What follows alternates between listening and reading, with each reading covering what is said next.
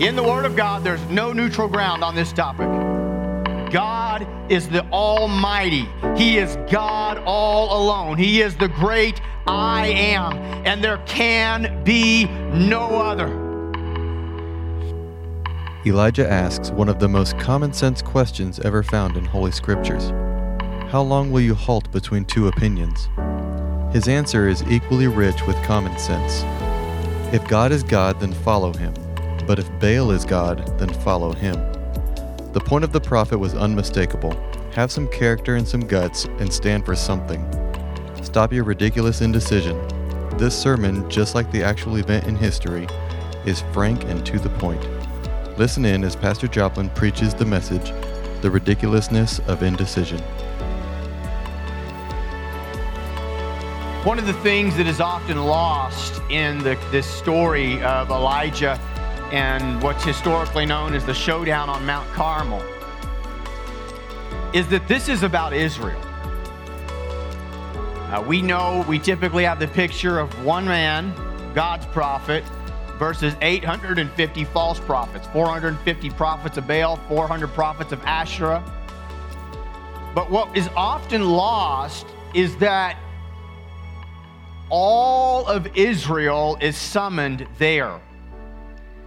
Ahab is the king of Israel. In other words, God's people who were once led through the Red Sea and set free, God's people who, through the conquest of Joshua and Caleb, came and conquered their enemies, this same group of people are now being led by a wicked king. And when you read the first few verses of chapter 18, we started in verse 17. When you read that first 16 verses, here's what you learn. Not only was Ahab the most wicked king in, ever of Israel, but Ahab killed, slaughtered God's prophets. And he had a bounty on Elijah's head. It wasn't just that he's worshiping the false gods and set up an altar to Baal in the house of Baal that he erected. But that he, in addition to this evil and wickedness, was slaughtering the pastors. He was an evil, evil man, and this is the king of Israel. And what we learn from the story is that all of Israel had ultimately turned their hearts to. All of Israel was called to an account. And Elijah tells, Elijah shows up face to face with Ahab. He says, You know, let's meet. Me versus your 850 prophets. But I want you to note there was one other request, and that was gather all of Israel. So the people of Israel were there, and it is the people of Israel that Elijah is addressing when he makes this one statement that I want to focus on this morning. In verse 21, Elijah came near to all the people and said, How long will you go limping between two different opinions? If the Lord is God, follow him. But if Baal, then follow him. And the people did not answer him a word. I want to look at that statement. I want to acknowledge the greatness of how simple it is. It's just a common sense statement. If God is God, then follow him. And if he's not, then don't. If Baal is God, then follow Baal. But the prophet is saying, whatever you do, make a choice. Have some guts. Go one way or go the other, but do something. And notice the people answered him not a word. We see a people who are really a bunch of cowards. Much like historically, people don't change much. But much like the church of today, we're not going to say anything. We're going to wait and see what everyone else says. I'm not going to say anything that would indict myself. I'm not going to tell you what I believe. I'm going to be very cautious. And if the crowd goes this way, then I'll go that way. If the crowd goes this way, then I'll go that way. And here the prophet has the guts to stand and face them all in front of everybody and say, Make a decision. Who do you serve? One of the things that's greatly encouraging to me about this passage and a handful of other events in history is that God can do an incredible work with just one person that has enough guts to stand for him. That's really awesome. I mean, you've got a wicked king who married a wicked wife who are serving wicked gods and false gods. You got a bunch of people who don't have enough integrity to stand for what's true. And you've got one man who says, let's meet on the mountain and have a showdown. Who is God? That's an important question. And I want to point out that what follows is, is let's prove it.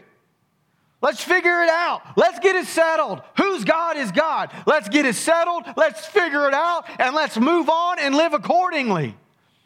We see that God is a God of facts. He is a God that can be proven. When I look at this statement, I see three demands that God makes directly to you and I. Every single one of us, God demands these things of you. That's what I want to look at this morning. Number one, God demands a distinction between himself and all other gods, little g. There is a distinction between Jehovah God, Yahweh, and all other gods, little g. You see, the heathen people, here's what they believed they believed that all tribes had gods. They were basically tribal gods. And a lot of tribes, a lot of groups of people, nations, whatever you might call them, sometimes they had several gods. And one of the things about tribal gods is that no matter who they were, they all had limitations. Yes, they were supernatural, so they believed. Yes, you could contact them through prayer, but they had limitations. That's why they had a God of the sun, God of the rain, God of this thing, God of that thing. And you had to kind of figure out how to get in good with each of them so that that God might give you the thing you wanted. And for most of the heathens, they just assumed the God of Israel was just the same way. God says that is not the case. I am God all alone. And you must make a distinction. God demands that there be a distinction between Him and all other gods. He is unlimited in his power. He is eternal. He is the great I am. He is the one that holds the universe in his hands. He is the one to whom all other gods, little g, will eventually bow a, na- a knee and confess that he is the God of heaven and earth. He is God all alone. And he says there is a distinction between me and all other gods. It would do us well in the church to remember that again. I've heard it said, and I will say no a thousand times and a thousand times again. No, we do not worship all the same God. No, all the other religions in the world are not just worshiping the same God.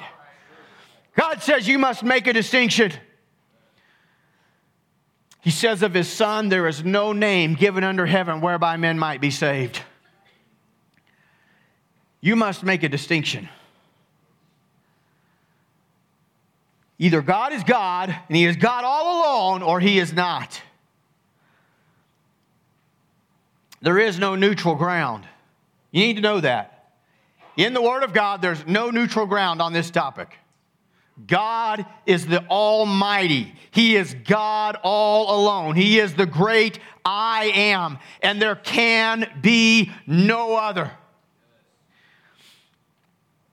Often people want to say, you know, well, they're like, I don't have to make a decision on what you're saying, preacher. Yes, you do.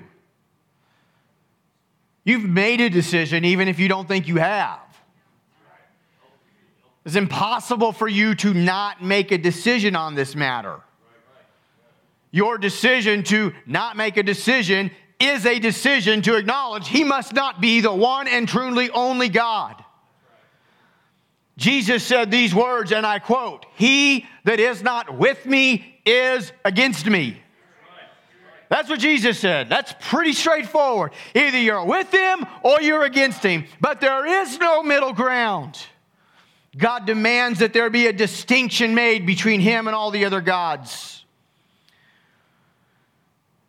And we have to be very clear on this.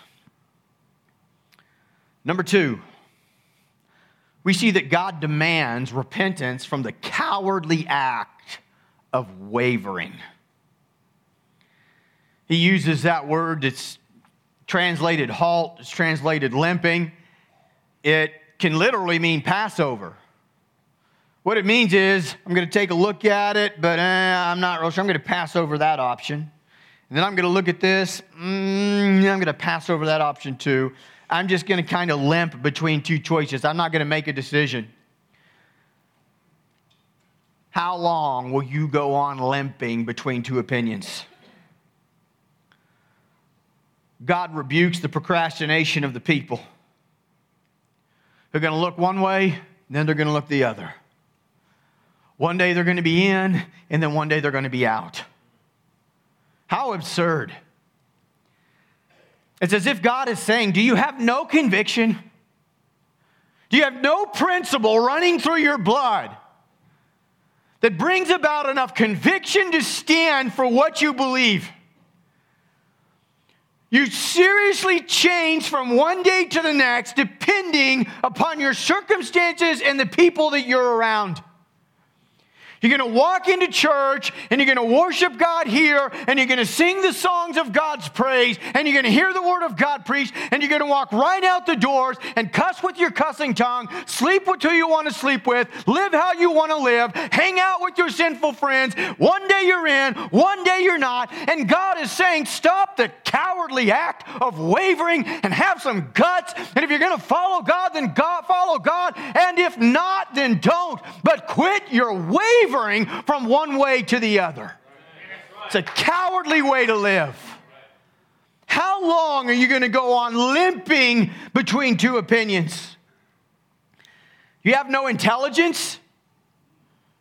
You're too stupid to come to facts? Are you too dumb to come to a legitimate conclusion on what is true and what is not? Look at the matter. Get it settled in your heart. Get some conviction. If God is worth serving, then serve God. And if not, then get out. You know, that's what the Bible's telling us here. God's not impressed with your half hearted showing up. God's answer is like, look, get this settled. Get out. I will say that's the one thing that I did well before I got saved. I didn't waver. I mean, I was all in for the world, folks. All in. 100 miles an hour. And thank God I did the same thing when I turned my heart to God. All in, 100 miles an hour. There's no wavering. And if I was going to go and dabble in the world, I would just go and I would give it all that I had. What's the point of wavering back and forth? The person who oscillates on these matters doesn't enjoy Jesus nor the world. You're not close enough to God to really enjoy the benefits of truly knowing Him and truly the joy of, of, of living a life full of Christ and yet you're still too tied to your dead religion to be all in in the world. And so you're not you, you, don't even get the real temporary satisfactions that the world gives to offer. What a terrible place to live. It's as if god is saying just make up your mind to do one or the other. And the third thing that we see god demands an immediate decision be made.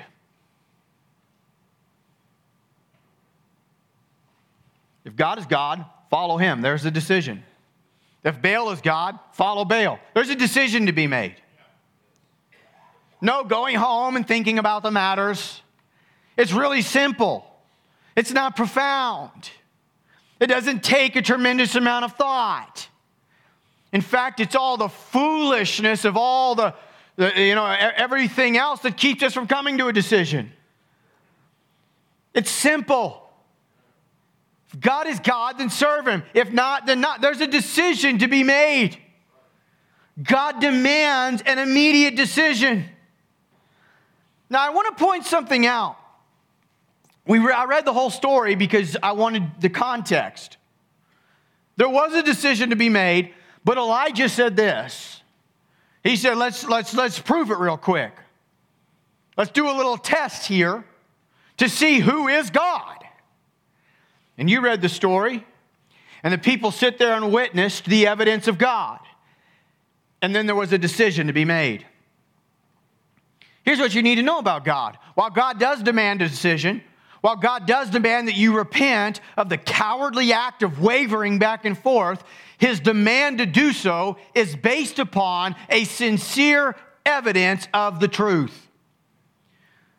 Trusting God and trusting Jesus turning to God is not some blind step of jumping into the darkness and just hoping that it's true. God has proven himself over and over and over and over again. Now, in this era of time, we have more proofs than have ever existed. Here we have fire falling from heaven, but in our time, brothers and sisters, we have Jesus raising from the dead one of the absolutely most provable facts of human history the resurrection of Jesus Christ. You better believe there are fools that have tried to undermine it. Their straw man arguments take nothing but a little bit of a wind to blow over.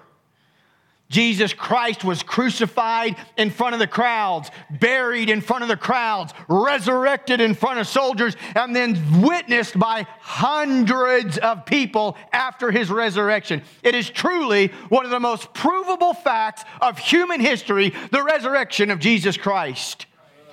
I'm telling you, God does not just expect us to believe on nothing. He is a God who proves himself. He is a God who proves himself to be true. What is the evidence, you might ask? For one, the history of the church. In Revelation 7 9, it speaks of the great multitude that no man can number of all nations and kindreds and peoples and tongues who have washed their robes and made them white in the blood of the Lamb. That's the church, brothers and sisters. We are evidence of the living God all the souls that have ever been saved and radically transformed by God's supernatural hand, we are evidence of the living God. I stand here this morning as evidence of the living God, a man that the Holy Spirit touched and transformed me in a moment and gave me a new nature and a new heart and a new tongue and a new love for people and a new love for God. He radically transformed me, and I stand as evidence that there is a God in heaven who has the power to change a sinner.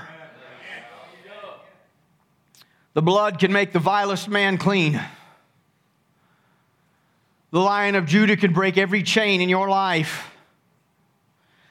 Real decision springs from conviction. When God demands a decision, that decision should spring forth out of a settled conviction in your heart. It's not just some opinion. Opinions never saved anybody. You've got to get it settled that you know, that you know, that you know, that you know that Jehovah is God, that He is God all alone, that Jesus is the Son of God, that He died, was buried, and rose from the dead. And then when God says there is no way to be saved under heaven except through the name of Jesus, I know it to be a settled fact, and it is a conviction that is deep inside of me. I have character, and I've got some resolute uh, uh, decisions that I have made, and I'm going to follow God because God is is God. You've got to have that conviction in your blood. And we see God is challenging the people. Have you no conviction? Have you no character? You wave from one to the left, from the right to the left, from one way to another. There has to be an end to this miserable vacillation. Place yourself somewhere be something. Have a creed of some kind. If you don't have a Christian creed to live by, then find another one, but believe something. Stand somewhere. Go one way or the other. Do not be jumping from one thing to the other. That is the challenge. If the Christian life is right, then live it out, carry it out. And if it's not be right, then give it up.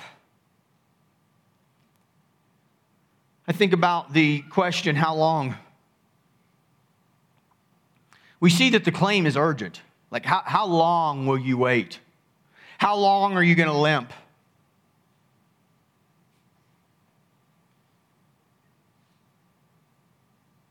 I appeal to your intelligence, your conscience, common sense.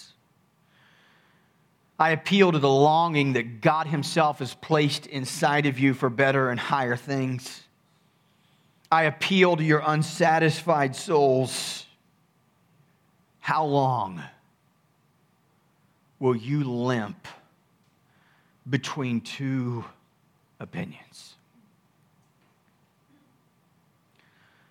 You know, this has an incredibly obvious, unmistakable application to the sinner.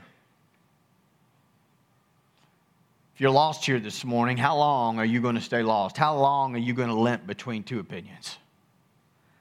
But let us not forget that God, through the prophet Elijah, is addressing his own people. That's who he's addressing. And we, as God's people,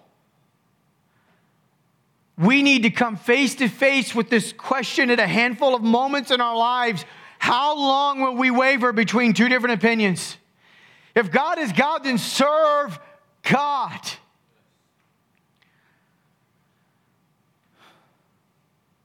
God is not moved by half hearted devotion, He sees straight through it the things that keep God's people or those who call themselves God's people from true, full, complete, unhindered devotion to Him, at times it's ridiculous. We see so many worried about persecution in the church, and, and, and we might have to go through persecution and persecution and persecution. And, and honestly, number one, I actually think that might be really good for the church. Some persecution might weed out the fakes. But on the other hand, like we don't even need persecution to keep people from the church. Good football game will do that nowadays. Your busy schedule is so important to you that God comes second, third, fourth, or fifth in your life. And this morning, God says to us, How long are you going to limp between two opinions? Am I God or not? God says, Am I worth serving or not? Do I not deserve, does God not deserve the reward of his, the, the, his suffering and the reward of all that he has went through? And does Jesus not deserve the reward of our faithfulness for all that he has endured for you and I? And yet, even in the church, the reality is that so many, God is not first.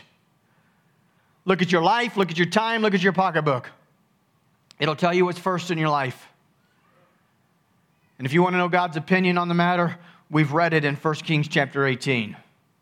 How long will you waver between two opinions? You know, the claim is urgent. How long? The people of our text had three and a half years. How long have you had? How long have you been wavering between two opinions? Like, how, how long will you waver? Have you, have you set a time? Have you set a date? Have you decided, like, three weeks from now, I'm going to quit wavering? Next year, on March 14th, that's the date, preacher. Now, how long? When will you stop? Oscillating between two opinions. When will you make God your God? And another great question is why?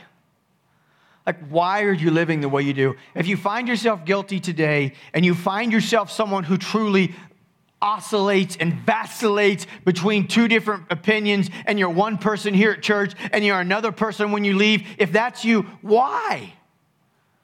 Why do you do it? What are you after? Elijah calls for a decision in light of the facts. And so do I. Joshua said it when he said, Choose you this day whom you will serve. We will serve the Lord. You know, there are, there are ignorant fools at times that'll try to tell you altar calls aren't biblical. I say ignorant fools because they apparently haven't read the Bible. Yeah, it wasn't necessarily to a crowd. Yeah, they didn't take wood and necessarily cut it into the same shape of the benches that we call altars. Here's what you will find repeatedly over and over and over again. After the message was given, a decision was expected now, and it was expected publicly. That's an altar call, folks whether it was Joshua saying, choose today, whether it was Elijah uh, here saying, if, if you're going to follow God, then follow God. If not, then follow Baal. Whether it was Jesus speaking to people publicly and giving them the opportunity right then and right there to make a decision. We see that God demands a decision. We see that God is clear enough. The reality is that God is that. He's clear enough. You know, you don't need to go think on it. You don't need to meditate on it. You know if the God of heaven and earth is dealing with your heart, you know there is a decision to be made. So, worship team comes in place. I want to say again, it's not a question of whether you will do anything about it or not, but it's only what are you going to do? For do something, you must.